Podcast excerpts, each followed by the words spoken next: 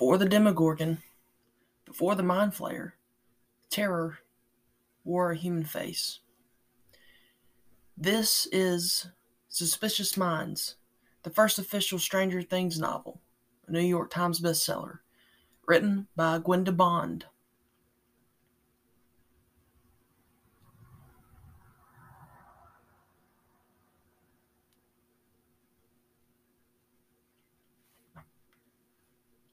July nineteen sixty-nine, Hawkins National Laboratory, Hawkins, Indiana. The man drove an immaculate black car along a flat Indiana road, slowing when he came to a chain-link gate with a restricted area sign. The guard stationed there peered in the window for the briefest moment, then checked his license plate and waved him through. The lab clearly anticipated his arrival. Maybe they'd even follow the directions and specifications he'd sent ahead with, about preparing his new domain. When he reached the next guard booth, he cranked down the window to present his identification to the soldier serving as security guard. The soldier studied his license and avoided looking him in the eye. People often did. He had nothing but attention for new people, but at least, at least at first, an assessment quick as a thought, cataloging them. Sex, height, weight, ethnicity, and from there, a guess at intelligence, and then, most important, a guess at potential. Almost everyone was less interesting after the last, but he never gave up. Looking, assessing, was second nature, a crucial element of this work. Most people had nothing to interest him, but those who did, they were why he was here. This soldier was easy to size up. Male, five foot eight inches, one hundred eighty pounds, white, average intelligence, potential. Fulfilled by sitting in a guard booth checking I Ds with a sidearm he probably never used at his hip. "Welcome, Mister Martin Brenner," the soldier said violently, violently, squinting between the man and the plastic card. Funny that this, that his I D contained some of the information Brenner would have wanted if he were looking at himself. Male, six feet, one inches, one hundred ninety-five pounds, white. The rest, genius I Q, potential, limitless. "We were told to expect you," the soldier added. "Doctor Brenner," he corrected the man, but gently. The narrowing of a gaze that still didn't look quite look at Brenner, but darted into the back seat where five-year-old Subject eight slept curled against the door. Her hands were balled into fists under her small chin. He preferred to oversee her transport to the the new facility himself. "Yes, Doctor Brenner," the guard said. "Who's the girl? Your daughter?" The skepticism came through. Eight's skin was his rich shade of brown in contrast to his own milky white pale hue, which meant Brenner could have told the man meant nothing. But it was none of the man's business. And besides, he wasn't wrong. Brenner was no one's father. Father figure, yes. That was as far as it went. "I'm sure they're waiting for me inside." Brenner studied the man again. A soldier back home from a past war. A war they'd already won. Unlike Vietnam. Unlike the quiet escalation with the Soviets. They were already engaged in a war for the future. But this man didn't know that. Brenner kept his tone friendly. "I wouldn't ask questions when the other subjects arrive. Confidentiality." The guard's jaw tightened, but he let it go. His eyes flicked to the sprawling, multi-story complex behind them. "Yes, they're waiting for you inside. Park anywhere you'd like." Another thing that hadn't needed saying. He drove on. A boring part of the federal bureaucracy had paid for the construction and general maintenance of this facility. But more secretive arms of the government had paid for its outfitting to Brenner's specifications.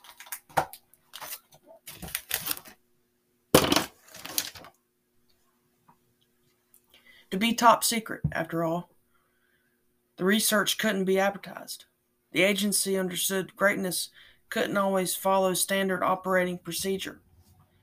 The Russians might be able to have their labs acknowledged by their government, but they were willing to suppress all the voices who could speak out in opposition.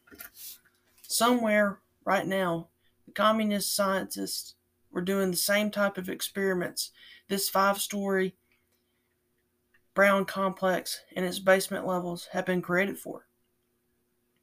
Brenner's employers would be reminded of this whenever they forgot or had too many questions, so his work remained a top priority. Aide continued to sleep as he got out and walked around to her door. He slowly opened it, pressing her back so, so she wouldn't tumble out into the parking lot. He'd sedated her for safety while traveling. She was too important an asset to leave to other people. Thus far, the other subject's abilities had proven disappointing. Eight?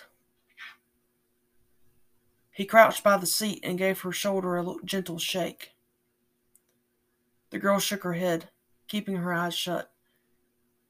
Callie, she mumbled, her real name. She insisted on it. Usually he didn't humor her, but today was special. Callie, wake up. He said, "You're home." She blinked, a spark lighting in her eyes. She had misunderstood. "Your new home," he added. The spark dimmed. "You'll like it here." He helped her sit upright and coaxed her forward. He extended his hand. "Now Papa needs you to walk in like a big girl, and then you can go back to sleep." At last, she reached out and slid her hand, small hand into his. As they approached the front doors, he put the most pleasant smile in his arsenal on his lips. He expected the current acting administrator to greet him, but insisted, but instead found a long line of lab-coated men and one woman waiting. The professional staff of his group, he supposed, and all of them radiating an a queasy case of nerves. A tan man with a lined face, too much time out of doors, stepped forward and offered his hand. He looked at Eight, then back at Doctor Brenner. His rimmed glasses were smudged. "Doctor Brenner, I'm Doctor Richard Moses, acting principal investigator. We're so excited to have you, some of your caliber. We wanted you to meet the entire team right away. And this must be... I'm Callie," the girl said with drowsy effort. "A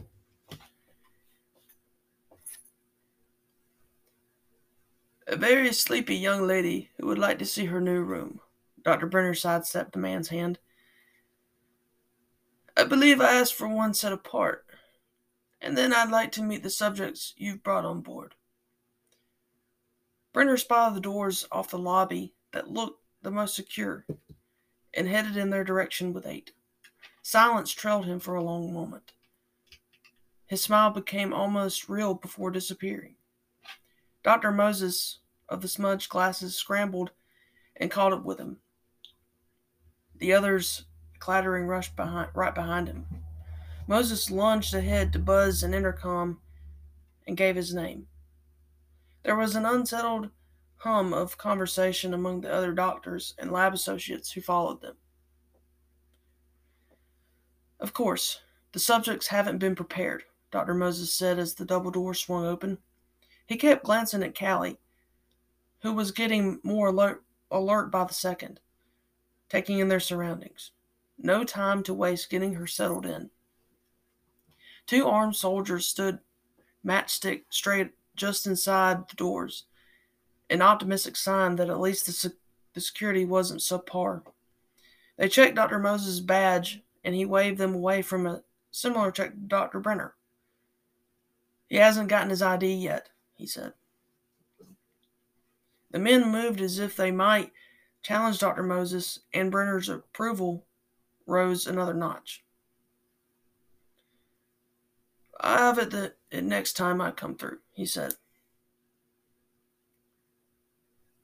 And we'll get you copies of the subject's paperwork. He nodded discreetly to indicate eight. The soldier inclined his head, and the entire group passed. I specified I wanted to meet the new subjects when I arrived, Doctor Brenner said, so it shouldn't come as a surprise.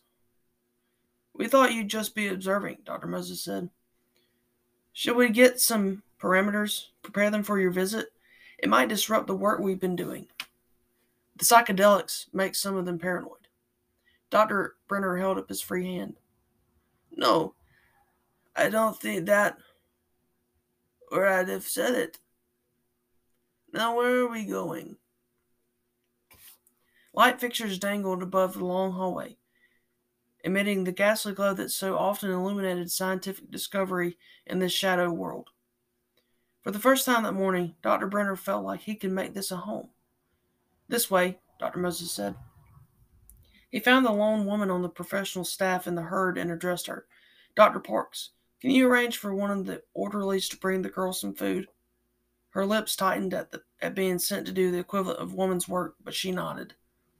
To Doctor Brenner's relief, eight stayed quiet, and they soon came to a small room with a child-sized bunk bed and drawing table. He'd asked for the bed to reassure eight he was searching for appropriate companions for her. She spotted it immediately. For a friend? Sooner or later, yes, he said. Now someone's waiting. Someone's going to bring you some food.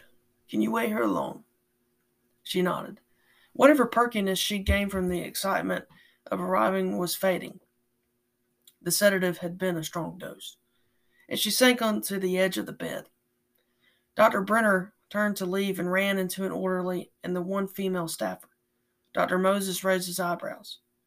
She'll be okay on her own? He asked. For now, Doctor Brenner said, and to the orderly, I know she looks like a child, but follow your security protocols. She might surprise you. The orderly shifted uncertainly, but kept quiet. Take me to the first room, Doctor Brenner said. Everyone else can go wait with your subjects, but there's no need to prep any of them. The rest of the assembled team waited for Doctor Moses to concur, and he gave a pained shrug. As Doctor Brenner says, they dispersed. They were learning. The first room housed the subject in ineligible for the draft due to a clubfoot. He had the permanently fried look of someone whose disengagement tool of choice was marijuana. Average in every way. Do you want us to dose the next patient? Doctor Moses asked. He plainly didn't understand Doctor Brenner's methods. I will tell you when I need something. Doctor Moses nodded, and they proceeded through five more rooms. It was as he expected. Two women, neither exceptional in any way. Three more men, completely unexceptional, except perhaps in their lackluster quality. Gather everyone in a room so we can talk, Doctor Brenner said. He was left to wait in a conference room, with a nervous glance from Doctor Moses. Soon enough, the group from before entered and arranged themselves around the table. A couple of men tried to make conversation in order to pretend none of the morning's events were unusual. Doctor Moses shushed them. That's all of us, he said. Doctor Brenner gave his staff a closer look. They would need work, but there was potential in their quiet attention. Fear and authority went hand in hand. All the tough subjects I met this morning can be mis- dismissed. He waved a hand. Pay them whatever they were promised and ensure they remember their non-disclosure agreements. The room absorbed this. One of the conservationists from before raised his hand. Doctor? Yes? My name is Chad, and I'm new to this, but why? How will we do our experiments? Why is always a question that moves science forward, Doctor Brenner said. Chad the newbie nodded, and Brenner added, although one should be careful about asking it of your superiors, but I will tell you why. It's important we all understand that we're here, what we're here to do. Does anyone have a guess? His treatment of Cat, Chad kept them from kept them quiet. He thought for a moment. The woman might speak up, but she simply folded her hands in front of her. Good, he said. I don't like guesswork. We're here to advance the frontiers of human capability. I don't want the common mus musculus of humans. They are not going to give us extraordinary results. He swept a gaze around the room. Everyone was intent. I'm sure you've heard of some of the foibles elsewhere, and your own lack of results are why I'm here. There have been embarrassments, and a great many of them can be sourced to inadequate subjects. Whoever thought prisoners and the asylum bound would tell us anything we need to know were fooling themselves. Draft dodgers and potheads aren't any better. I have a few more young patients transferring here for a related program, but I like a range of ages. There is every reason to believe that a combination of chemical psychedelics and the right inducements can unlock the secrets we need. Think of the intelligence advantages alone if we can persuade our enemies to talk, if we can make them suggestible and exert control. But we can't get the results we want without the right people, period. It is nothing to manipulate a weak mind. We need those with potential. But where will we get them? Chad asked. Brenner made a mental note to have him dismissed at the end of the day. He leaned forward. I will set forth a new screening protocol for identification of better candidates from our feeder universities, and then select the subjects we were we use going forward myself. Soon, your real work begins here. No one objected. Yes, they were learning. That's the end of the prologue. Chapter one. Just a Test. July nineteen sixty-nine, Bloomington, Indiana. Terry pushed open the screen door and winced at the fragrant haze of smoke inside the apartment. Her waitress uniform, reddish pink with a white apron, would go from smelling like stray grease spatters and coffee spills from the diner to smelling like weed in no time. She added laundry to the next day's list. At least summer session meant less homework. Finally, babe, you're here. Andrew waved to her as he handed off a joint to the ne- person next to him. His enthusiastic greeting earned him a smile. His brown hair had gotten long and shaggy, and it cradled his jaw on either side like parentheses. She liked it. It made him look like a little dangerous. Did I miss anything good? She asked, shimmying through the crowd as the people she knew said hi. Her sister, Becky, sat in the recliner, glued to the nineteen-inch black-and-white television Andrew's friend Dave had get, gotten as a hand-me-down from his old man after he upgraded to a new color screen for the, this momentous occasion. Apollo eleven had landed that afternoon. Are you kidding? Dave shouted. There was music playing, too. C C R's Bad Moon Rising, wafting out from a turntable, blending with the excited babble of Walter Cronkite from the T V. Everything. Our men have been on the moon for hours now. Where have you been? Working, Andrew said, and pulled her into his lap. He smoothed her dirty blonde hair back and pressed his lips to the side of her cheek. She's always working. Some of us don't have parents sending rent money, she said. He and Dave did, and it was why they had such a nice place instead of a dorm room. Becky met her eyes, an acknowledgement, before turning her attention back to the T V. Terry planted her lips softly on the side of Andrew's neck. He murmured approval. Her roommate, Stacy, tottered over, obviously a few beers and joints worse for the wear. Her curly hair, her curly black hair, hung in a frizzy ponytail on its way to falling down, and her shirt was untucked. her, ar- her underarms soaked with sweat. She'd had the day off and had clearly enjoyed it. "We need to get you less sober," Stacy said, stabbing a finger at Terry. "The woman has a point." Dave tried to pass back the joint, but Stacy intercepted it and took a long toke. "Get her a beer. Terry doesn't smoke."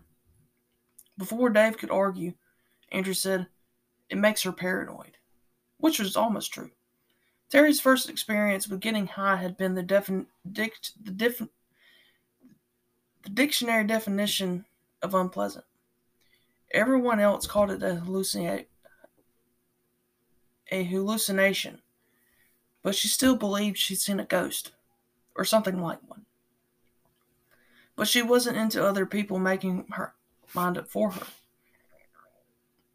"It's a special occasion, the moon and all." She reached out and plucked the joint from Stacy's fingers, took a brief hit, and managed not to cough, then handed it back. "I'll get my own beer," she said, jumping up and making her way to the kitchen.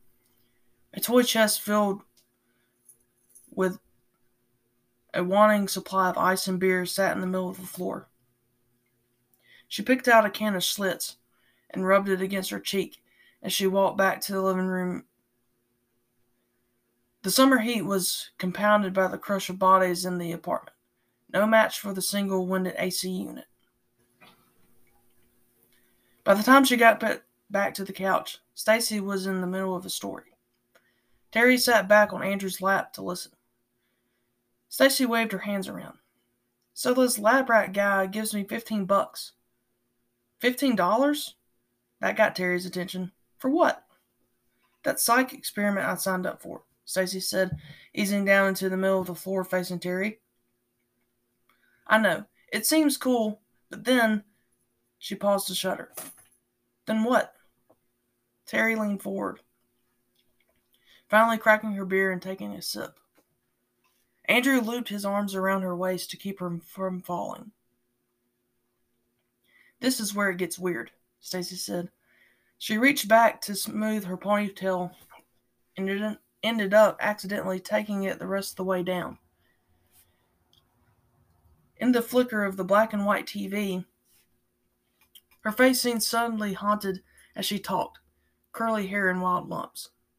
"He leads me into this dark room where he, there's a gurney and has me lay down there."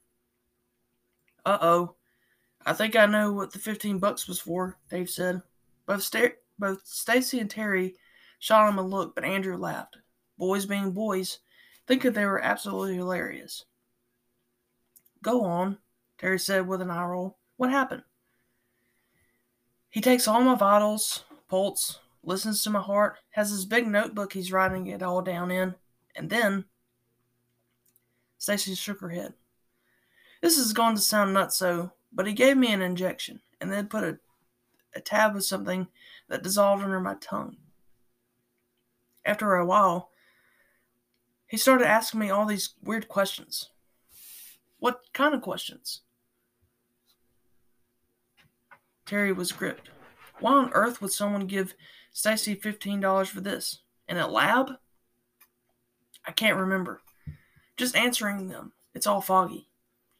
Whatever he gave me, it was like taking a hit from the worst batch of acid in history. I didn't feel right afterward." "This was Friday?" Terry asked. "Why didn't you say anything before now?" Stacy turned her head to look at Walter Cronkite, then back. "It took me a day or two to wrap my head around it, I guess." She shrugged. "I'm not going back." "Wait." Andrew put his head next to Terry's, propping it on her shoulder. "They wanted you to come back?" Fifteen bucks per session, she said, "and it's still not worth it." "What did they tell you it was for?" Terry asked. "They didn't," Stacy said, "and now I'll never know." Andrew's incredulity radiated. "I'll do it. I don't mind taking bad acid for that kind of money. That would never cover our rent. That would cover our rent for a month. Sounds easy." Stacy made a face at him. "Your parents cover your rent, and they only want women." "I told you what the fifteen dollars was for, Dave said. Stacy picked up a pillow and flung it at him. He dodged. I'll do it, Terry said. Uh-oh, Andrew said. The girl most likely to change the world is reporting for duty. I'm just curious, Terry said and made a face at him. And that's not what this is. She'd never lived down that yearbook caption, or the way she always had a million questions to ask about everything. Her dad had taught her to always pay attention. She didn't want to miss a chance to do something that mattered. It was frustrating enough to live so far from San Francisco or Berkeley, where the seismic shifts in culture were taking place, where challenging the government's policies on the war was a daily part of life, not something half the people around still looked at you weird for, even if they privately agreed. So what if none of her questions had ever panned out in, into anything? Maybe this time would be different, and she'd get an extra fifteen dollars. Would that kind of pay off? Becky would make a peep of protest. Huh? Stacy blinked. Terry committed. I'll go in your place and do the experiment, if you're really not going back. I'm really not, Stacy said and shrugged. But if you think pot makes you paranoid, I don't care. We could use the money. That's why I'm doing it. So what if it was a lie? Becky nodded to her, approving, just as Terry had known she would. And then Dave bellowed, Everyone quiet. Turn off the music. Something's happening. Andrew spoke in her ear as the music died. You sure you want to go see the lab rat guy?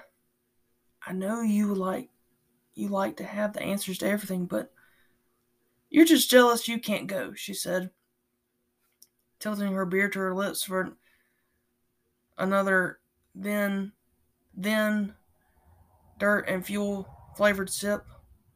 True, babe, true, he said. The volume got cranked louder, and everyone watched as Neil Armstrong emerged and made his way, halting step by halting step down the ladder. Dave looked over his shoulder for a second. We can put a man on the moon, but they still haven't figured out how to get him out of Nam.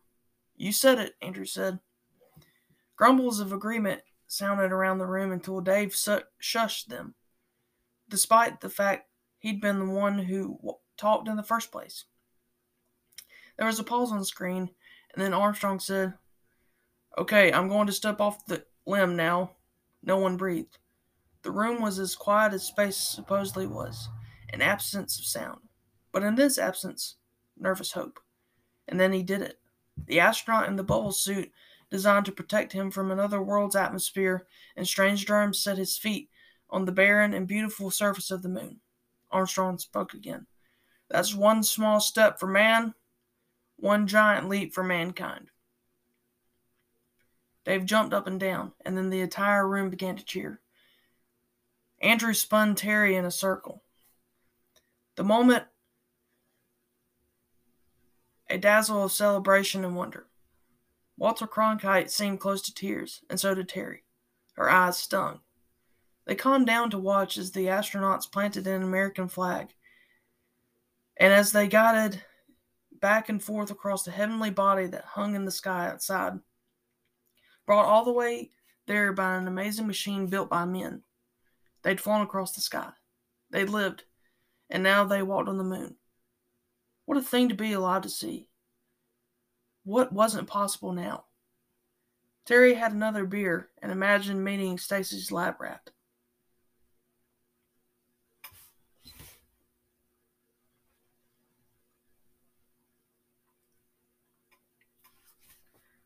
The psych building wasn't one Terry had ever visited for classes.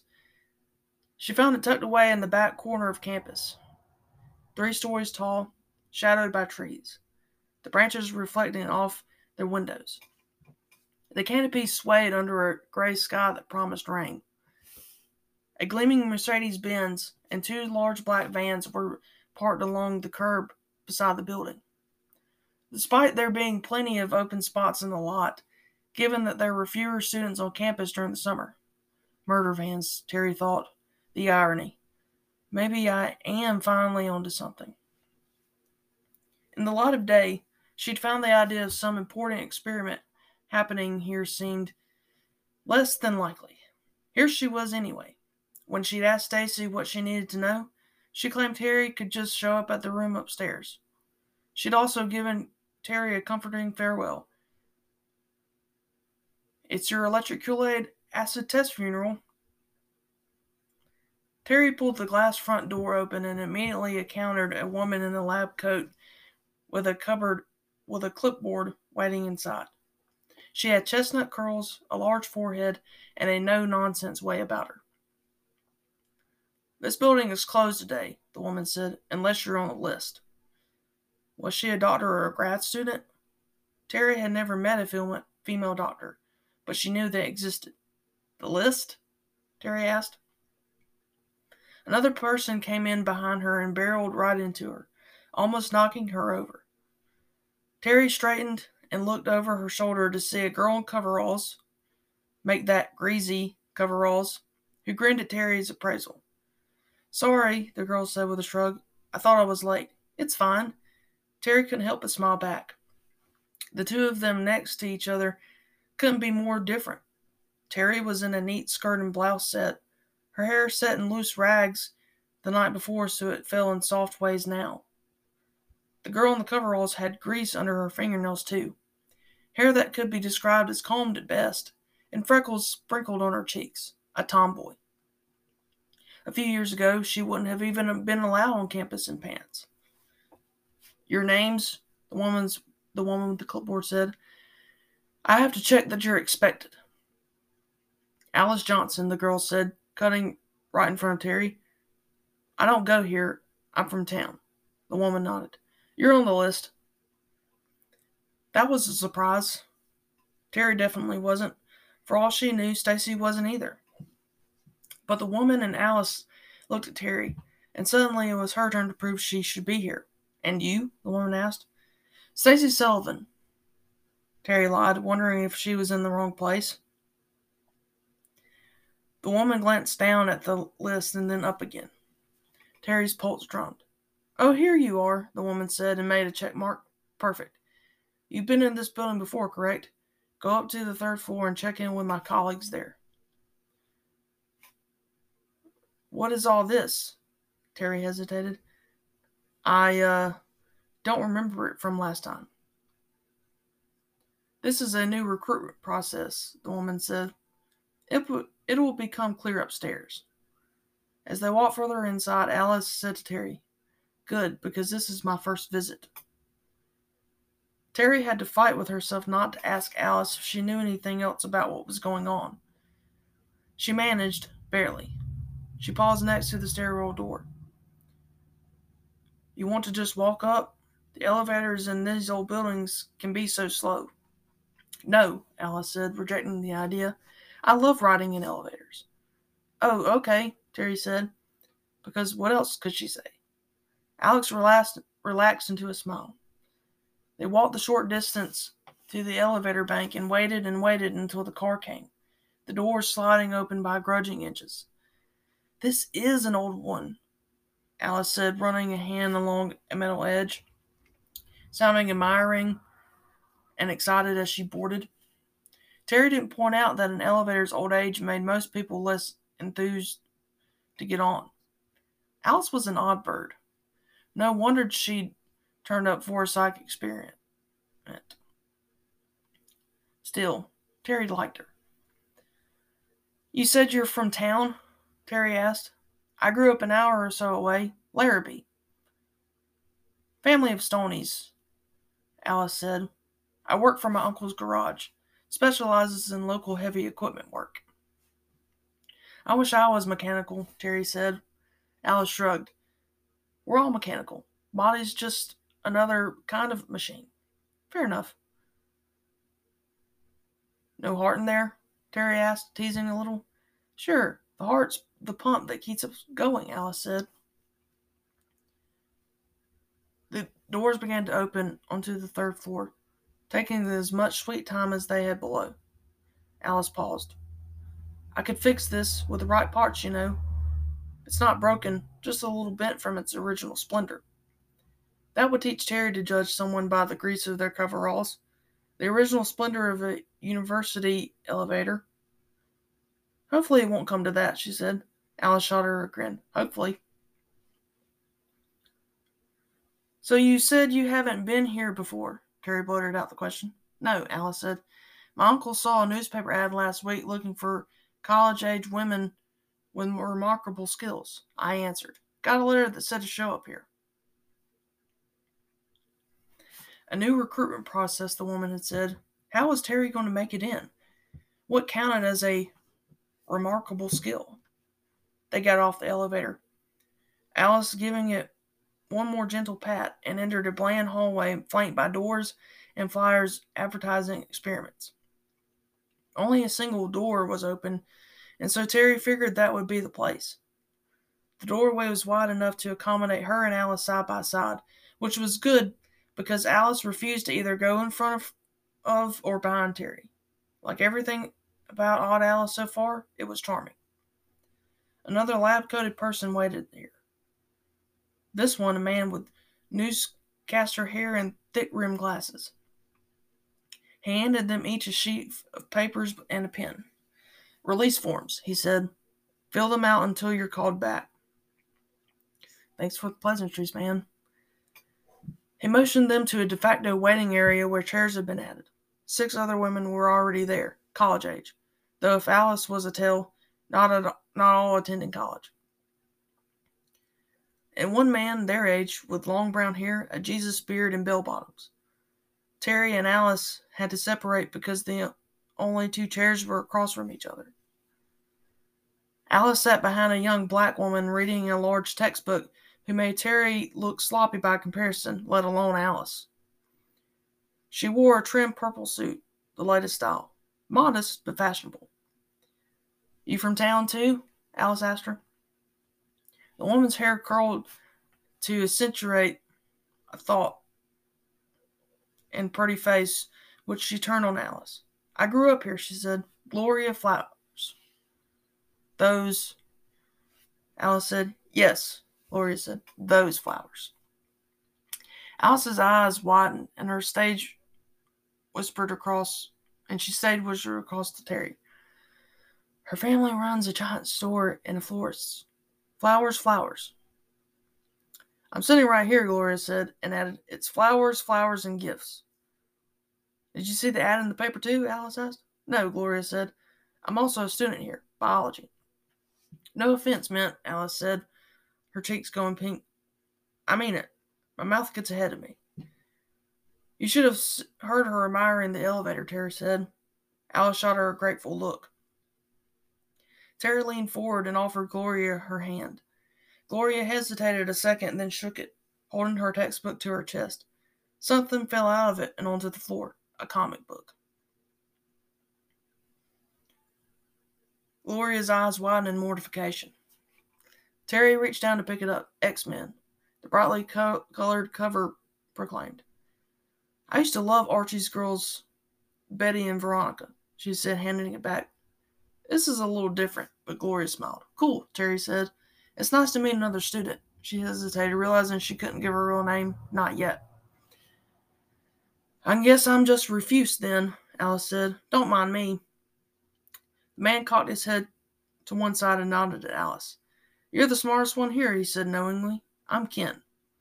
I thought they only wanted ladies, Alice said, apparently not into flattery. I'm psychic, he said, barely above a whisper. You are? Terry asked. He sat back. Of course I am. That's how I knew to show up. Of course he is, Alice echoed. And Terry had no clue if she meant it or was poking fun. The women on either side of them were clearly attempting not to be appalled by everything going on around them.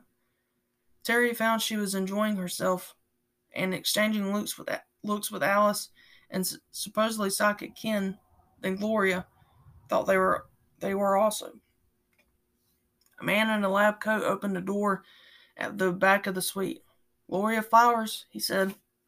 Gloria slipped her comic book back into her textbook with a wink, rose, and followed the man back into a hallway. Terry really did like all three of them.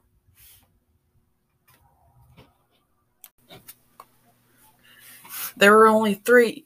There were only the two of them left. Terry and Ken, and hours had gone by. The release forms were intense and jargon-filled, and gave Terry a queasiness in her stomach. She was right about this experiment being a big deal. The forms weren't from the university. They were from the United States government. Something called the Office of Scientific Intelligence. It said there could be stiff penalties up to and including imprisonment for disclosure of any activities that took place involving the participant. That implied things were going to happen that needed to stay secret. Terry and Becky's dad had served in World War Two, and he had seen some terrible things there.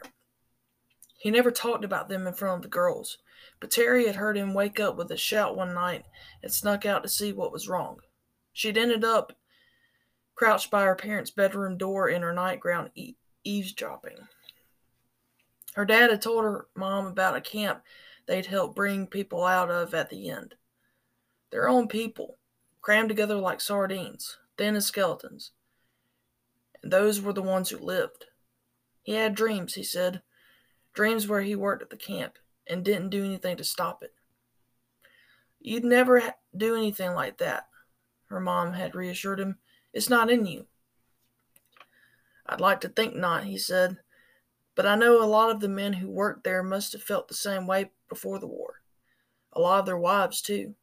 It could happen here. That's what wakes me up.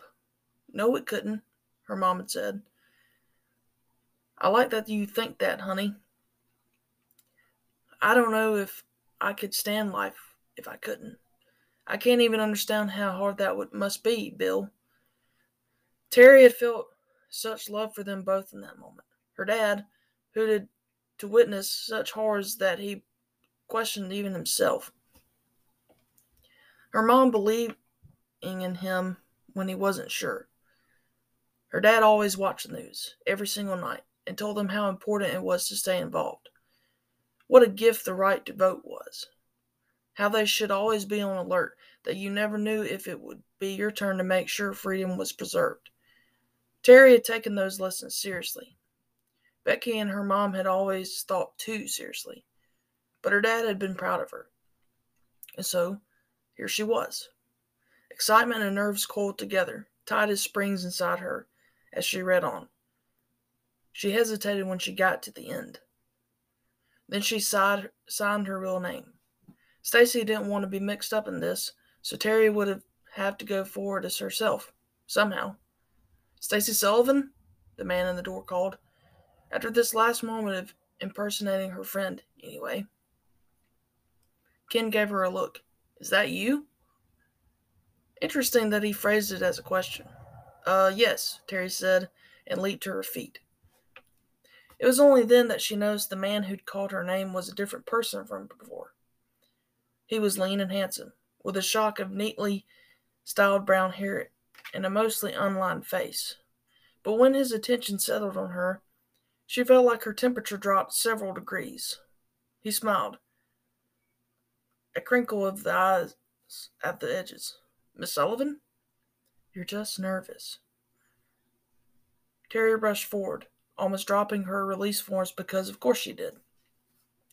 She settled her purse over her arm and clutched the papers tight against her. Present. He motioned for her to step past him. Right down at the end, last door on the right. The door to a large, cluttered room stood open. An exam table waited a few feet inside. She lingered by it as she took in the rest of the space. Very psych department leftovers. Two gurneys and posters with diagrams of strange equipment with wires and tubes. Tables and stacks of notebooks. A microscope or microscope that didn't look used shoved in a corner. She spotted a model of a brain, divided into pale pink sec- sections that could be taken apart or put together. Sit, the man said, waving his hand to the exam table. He had a tone of authority, like he was used to giving commands. Terry hesitated, then perched on the edge of the table. Her feet dangled, a reminder she wasn't on solid ground. The man stood looking at her. Finally, when the silence began to get awkward, he asked, "And you are?" Before she could decide how to answer, he continued, "I know you're not Stacy Sullivan." Shit. That was quick. How? The question slipped out. According to the notes made by the university staffer who provided her name, Stacey Sullivan has curly black hair. She's five foot three, brown eyes, average I Q. Terry was offended on Stacy's behalf. You, the man continued, are five foot eight, with dark blonde hair and blue eyes. My assessment of your intelligence depends on why you're here claiming to be Miss Sullivan, but I'm going to guess it's above average. So, who are you? His tone was casual. However, Terry had expected this to go. This wasn't it. Well, you're not Stacy's lab brat either, Terry said, realizing it was true. Not only was this scene completely different from Stacy's story, but no one would describe this man that way. The guy who gave her drugs that made her feel weird last week. The reason she didn't come back. So who are you? She wondered if he'd answer. He shook his head in something that might be amusement. I'm Doctor Martin Brenner. That was a university psychologist working on a subcontract. They have a habit of botching the pro- procedures. That's why we're taking this work over. He paused. Your turn. Fair enough. I'm Terry Ives, Stacy's roommate, she said. And so I have no idea if you meet any of the screening criteria set out for this experiment, Doctor Brenner said. I talked to some of the others outside. They answered a newspaper ad. How strict can it be? He stilled, giving her that long considering look again. She went on, encouraged by not being kicked out yet. Terry stood up so they'd be face to face, not him looming above her. I volunteered to take Stacy's place because I could sense this is important. It's too weird otherwise. Labs don't call college-age women in to give them drugs. Not just for that, at least. What is it you think this is, then? Doctor Brenner asked. Terry shrugged. I read the release forms. All I can tell is that whatever this is, is something big. I want to be a part of it. Hmm. The grunt hit a skeptical note. Skeptical note. What do I need to qualify? She asked. Tell me. Are you single? Andrew's face flashed in her head. I'm unmarried. Healthy? He asked. I've never missed a single shift at the diner where I work. He nodded, approving. Have you ever had sexual intercourse? She went stiff. This wasn't the kind of conversation women had with unfamiliar men. Unfamiliar, unfamiliar government doctors seemed even less appropriate. I'm afraid I need candor from my participants, he said with a tone of apology. Yes. Terry didn't elaborate. Another nod.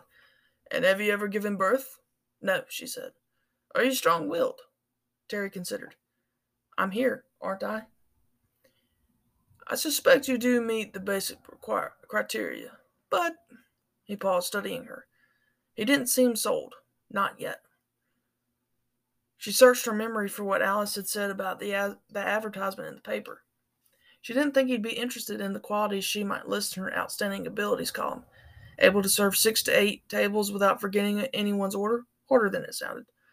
Never mixing up calf and decaf, doing homework at the last minute, and still getting decent, decent grades. Making Andrew laugh when he didn't want to, occasionally cheering up Becky. And I am remarkable, she said. Fine, he said, as if a scale had tipped. Or maybe he was humoring her. I suppose you are. Now sit down. Terry hated being told what to do, but again, she sat. Andrew was parked behind the vans outside the psych building in his emerald green Plymouth Barracuda fastback, which he lovingly washed and detailed at least once a week. He'd insisted that Terry might need a ride if Stacy's exper- experience was any indication. The day had stretched out longer than she'd expected. He must have been waiting a while. She waved at Andrew as she trotted across the grass and tried to decide how much of what had happened inside she planned to tell him. He was skeptical about the wisdom of her coming here, though he was nice about it. She climbed into the car. I'm starving, she said, stalling. You want to go somewhere for a bite? My treat. I take it you got paid the fifteen dollars, Andrew said, looking her over like she like he was making sure she was in one piece. Sure, wherever you want to go. Let's go to the Starlight, Terry suggested. It was Friday night, and she didn't have to work until nine a.m. the next day. Summer heat made the eating, evening feel like a warm oven. In other words, the perfect drive-in weather. The movies wouldn't start for a couple of hours, but they could get a prime spot, and the little cafe would be open already. You wanted to see The Wild Bunch. I think it's still playing. Your wish. He put the car in gear, steered them out through the mostly deserted campus. I was about to storm the building to see if they kidnapped you. How was it? Were you right or wrong? Right, I think. Terry gathered her hands in her lap. Really? Yes. To her relief, he didn't question it. What happened? So far, the daughter just asked me lots of questions, but he agreed to let me stay in. No mysterious injections, Andrew said, glancing over. No mysterious injections, she echoed. It was true. But I think it was a different guy. Next time, who knows? It it did feel like something that matters. The radio announcer gave the latest Vietnam death toll, reporting on a battle. Andrew reached over and turned up the radio. Another buddy of Dave's from high school died over there. They all knew people who died over there. Terry could see their faces easily. She always pictured the boys who'd been killed as their high school yearbook photos. Smiling out, black and white, trapped. Andrew was on a student deferment, but she knew he was ner- he felt nervous about graduating the next spring.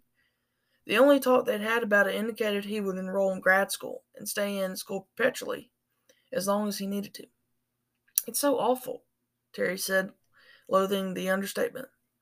Some things were terrible enough that trying to describe them in words never seemed to work. Andrew nodded and kept listening to the news. Terry thought about her final moments with Doctor Brenner. She had convinced him at last in some way she didn't fully understand to classify her as a high potential. The rest of the sessions would take place off campus in a dedicated government lab. He conceded it was important research on the cutting edge. Exactly what that meant, she still had little idea. She had to be back at the psych lab in three weeks, from where they'd, be, they'd ride to the outside facility each week thereafter.